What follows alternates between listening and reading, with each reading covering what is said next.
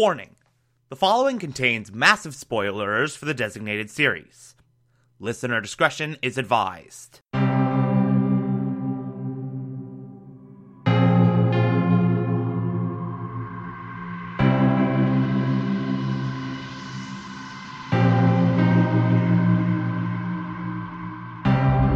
You're listening to the Television Archive, the show where we, the television loving hordes of the internet, take a deep dive into what used to be in our beloved medium. My name is Thomas Michael Clark, and this is Mr. Robot.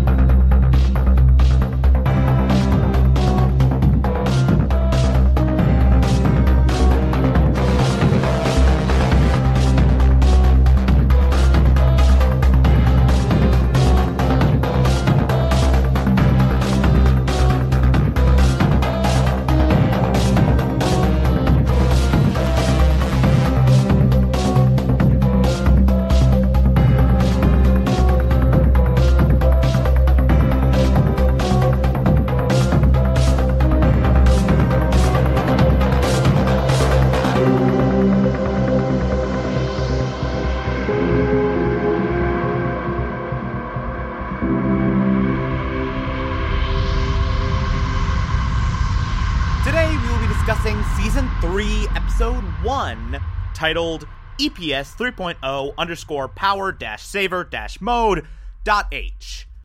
Oh, starting off the season with a semi readable episode title. That one was actually pretty okay.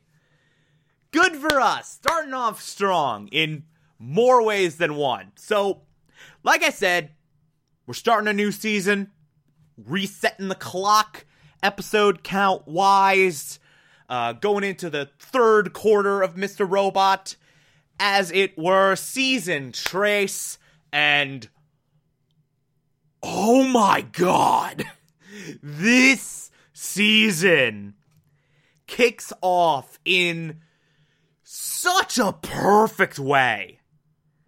This is an incredible premiere. Everything about this episode is just so, so freaking magnificent. Right from the opening sequence, where we get introduced to Irving, played by Bobby Cam- Bobby Cannavale. I love Irving so much. Irving's great. He's just like he's a fixer for like the biggest criminal organization in the world pretty much like the main antagonist of this series, the Dark Army. He's their fixer. And he just has such a I don't give a shit attitude. Like he's just walking around just just so calm and cool and collected. He goes in like one minute he's talking about how he should get a milkshake for free cuz he has his punch card full, but like no, it has to be on the next visit. Why? Like, it, it, it's not the money, it's the principle. Like, one minute he's going on a rant about that, the next he's like, hey, uh, well, well, screaming won't help. Is he dead? Uh, well, calm down.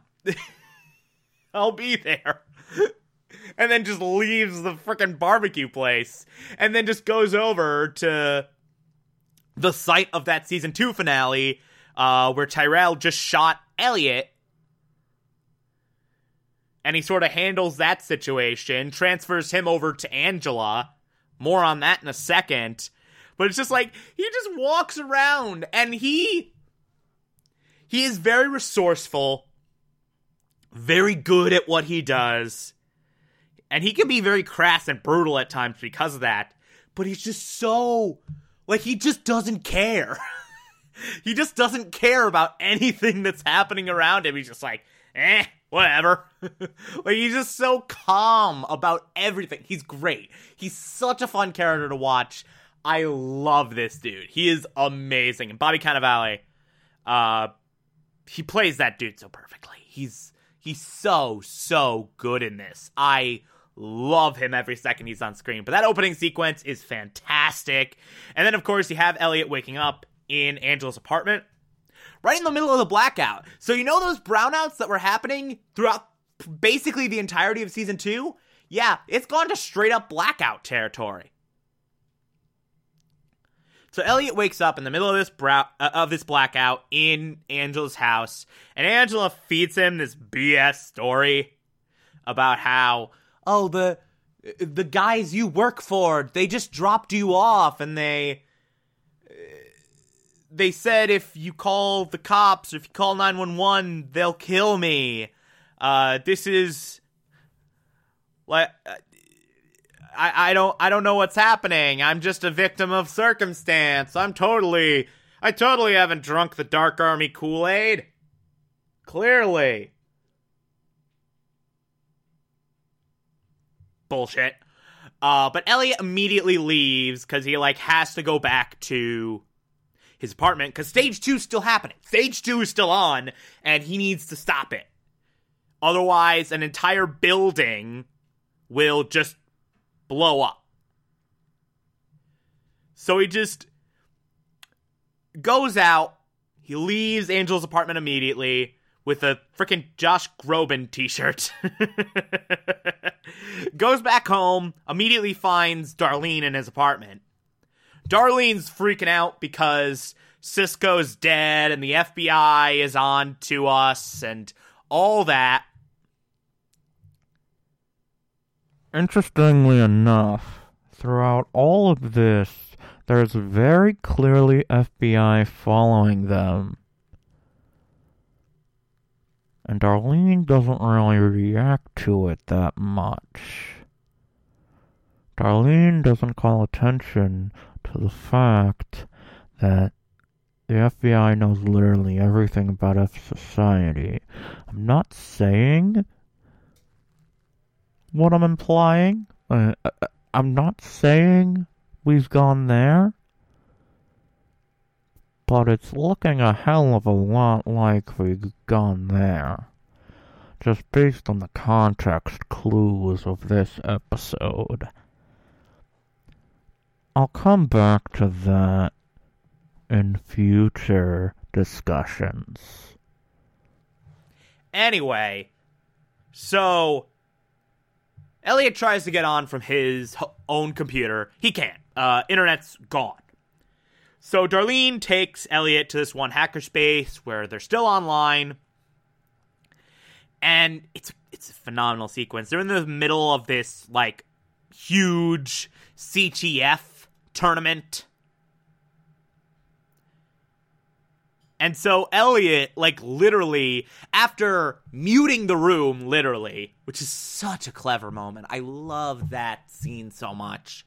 After literally muting the room, he just gets on and is like, eh, get out of the way, I'll do this. And just wins CTF for this hacker group simply so he can get online and shut out the back door that the Dark Army planted in E Corp's recovery program. While this is happening, Darlene very clearly sees Dark Army just eyeballing him. Uh, she has a bit of a panic attack, calls someone for help. We don't know who, but remember the they there was that whole FBI thing. Again, again, not saying that's what's happening, but it could be what's happening. We don't know at this point. Anyway, so Darlene's freaking out. As soon as Elliot shuts down the back door, they both get captured. Irving comes up in the taxi and is like, "Hey, that FBI van's been following you the entire time. Get in." So they're like on this epic chase away from the FBI car. And like Irving very calmly guides guides Darlene and Elliot through a hack of this FBI car, like trying to get the VIN number so they can call in like, "Hey, uh, I, I got a stolen car. I'm a detective. I need you to initiate a slowdown. Here's the VIN number. So they could just get away from the cops, get away from the FBI. They do this. This is successful. And the fact that Irving was just so calm throughout this entire thing, it's why I love that character so freaking much. Uh, and then they're just sitting at the barbecue and Irving and Elliot are talking, and Elliot's like, I'm calling this operation off. I'm calling off stage two. Uh, we need to stop. And Irving's like, Well, okay. I mean, a plan's only as. A plan lives or dies by its creator, so I guess we're done. It's dead. If you want it dead, it's dead. And Elliot demands confirmation from White Rose. And Irving's just like, eh, not gonna give you that. So then Irving leaves. Darlene leaves after him. Very pissed at Elliot. Like, Darlene has confided a lot in Elliot this episode, and Elliot's been like a real piece of crap. Especially on regards to stage two. So Darlene and Elliot are not on the best of terms at the moment. And then we get this amazing, incredible sequence where Elliot just goes on this rant about how, I mean, yes, we stopped stage two for now, but there's still the whole matter of 5 9 and how his revolution just made everything worse. Like, I didn't wipe out the invisible hand, I just turned it into a fist. Like, it's so fantastic and he just rips into like the entire system and how it's benefited from 5 9 how it's benefited from his attempts to take it down.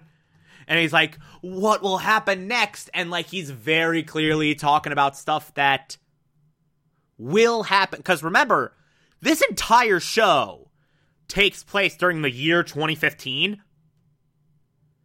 But by the time season three was airing, it was already 2017. So we knew that Trump was a thing. We knew the whole MAGA stuff, build a wall, blah, blah, blah, blah, blah.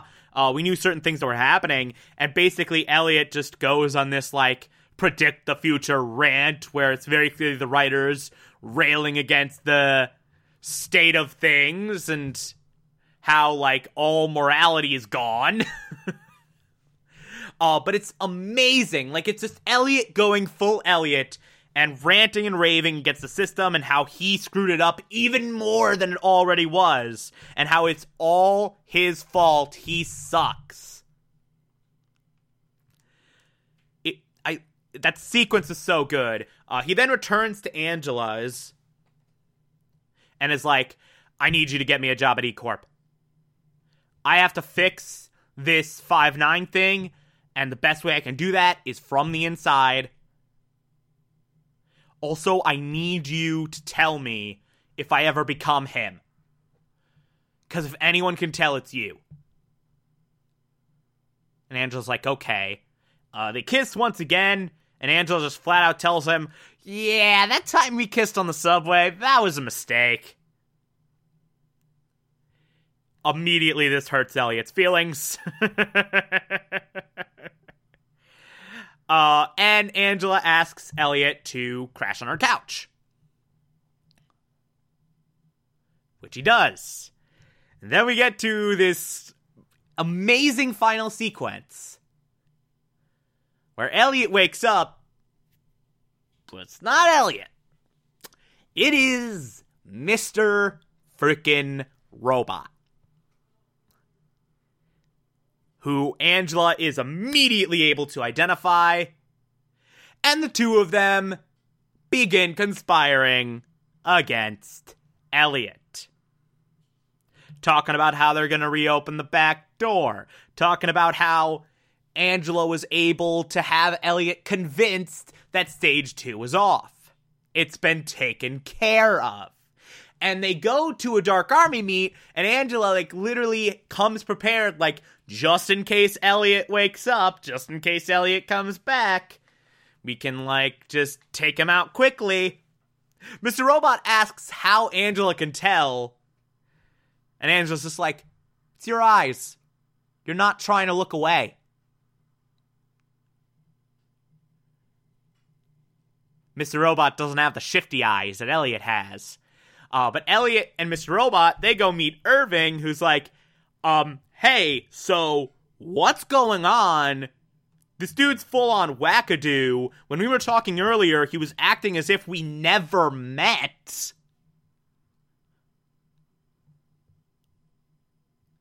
And just like, oh, like he was having trouble getting his bearings, but he's fine now. He's fine. And they go in, they see Tyrell. Mr. Robot just gives him a hard time for the whole shooting him thing. Like, ah, man, it takes a really terrible shot to miss all the vital organs. Wow, you suck. and then he gets to work on undoing Elliot's just undoing of what he did, undoing Elliot's undoing. And then Angela and Mr. Robot are on the bus going home.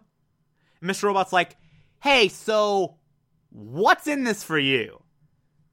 And Angela, after a lot of resistance, is just like, I wanted justice for my mom, but I never thought it was possible until I met White Rose and she opened my eyes. When we're finished, a new world will be born. And then the power comes back on, and that's the end of the episode. So, um, yeah. Elliot's crazy. Tyrell's crazy. Angela's also quite possibly crazy. Everyone's crazy. Everyone's just super nuts except Irving. Irving is the anchor of sanity for Mr. Robot. Irving is the only sane character. uh, I joke, but I don't think I'm wrong. I really don't. Anyway, uh, yeah, that's it. Starting a brand new season off perfectly. Uh, if you like this, favorite the podcast, anchor.fm slash TV archives so that you can be here every single Monday through Friday as I go through every single episode of this and other shows. And you can find it on pretty much whatever podcatcher app you prefer. Feel free to call in as well as simple as just a push of a button on the Anchor app. I'll play those on the show from time to time if you feel so inclined to send those in. Follow me on Twitter and Instagram, TomTom4468, and support the show. Patreon.com slash Thomas Clark. Pledge just a dollar a month. I appreciate everything I get through there. Or, if that doesn't work for you, you can also support the show directly via Anchor. I appreciate that as well. Uh, tomorrow we will be discussing season 3, episode 2. Talk to you then.